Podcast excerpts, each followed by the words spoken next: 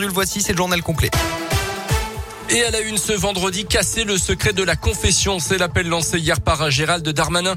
Un rapport accablant de la commission indépendante sur les abus sexuels sur mineurs commis au sein de l'église catholique a été publié mardi dernier. Il a fait l'effet d'une bombe. Vous en avez certainement entendu parler sur Radio Scoop. Il révèle euh, notamment que 216 000 personnes en France auraient été agressées par un prêtre ou un religieux depuis 1950. En visite dans la région lyonnaise hier soir, le ministre de l'Intérieur s'est exprimé à ce sujet. Il souhaite notamment une levée du secret dans le cadre de la confession. On l'écoute. En tant que ministre de l'Intérieur, mais aussi en tant que père et en tant que citoyen, je veux dire que les crimes commis sur les enfants ne peuvent pas rester impunis. Et je crois que le rapport de M. Sauvé, il est à la fois extrêmement effroyable et doit tous nous permettre de réagir. Lorsqu'on est en connaissance d'un crime qui touche un enfant, il me semble que nous doit être pouvoir délier, c'est la loi qui le dit d'ailleurs, du secret. Et donc j'invite évidemment tous ceux qui sont en connaissance euh, des actes de pédophilie, des actes d'atteinte forte et grave à des enfants, de pouvoir le faire, qu'ils soient religieux, qu'ils ne soient pas religieux. Gérald Darmanin qui rencontrera mardi prochain le président de la conférence des évêques de France à ce sujet. Chez nous en Auvergne, trois hommes blessés lors d'une très violente bagarre. Place Sunny à Clermont dans la nuit de lundi à mardi. Selon la montagne, les victimes appartiennent à un groupe de six gendarmes qui n'étaient pas en service ce soir-là. Ils étaient venus simplement passer la soirée en ville. Une agression qui ferait suite à une première altercation verbale survenue un peu plus tôt dans la soirée dans un bar pour un motif apparemment futile. Les agresseurs n'ont pas encore été retrouvés. Une enquête est en cours.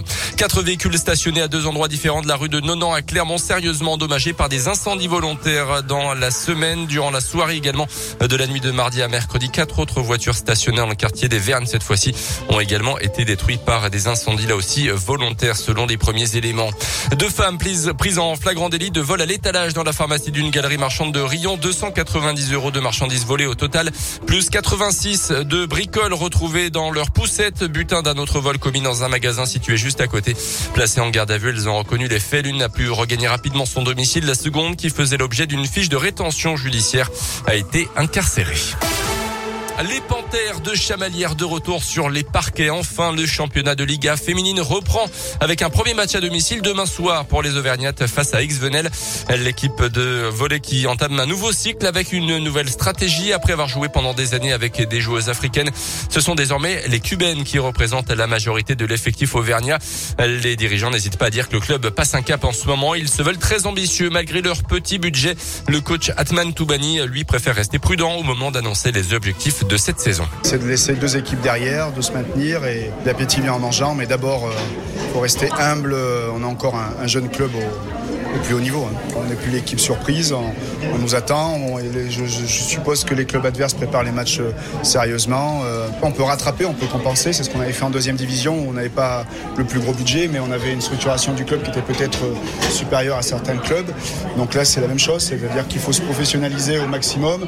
Notre masse salariale, elle ne va pas, va pas exploser elle va pas grandir euh, rapidement. Donc c'est à nous d'investir sur tout ce qui entoure euh, l'équipe professionnelle. Chamalière ex-Venel, c'est demain à 20h du foot avec les Bleus qui avaient la frite hier, menée 2-0 à la mi-temps. L'équipe de France a parfaitement réagi pour finalement s'imposer 3-2 face aux Belges en demi-finale de la Ligue des Nations. Début signé Benzema, Mbappé et Théo Hernandez. La finale, c'est dimanche contre l'Espagne.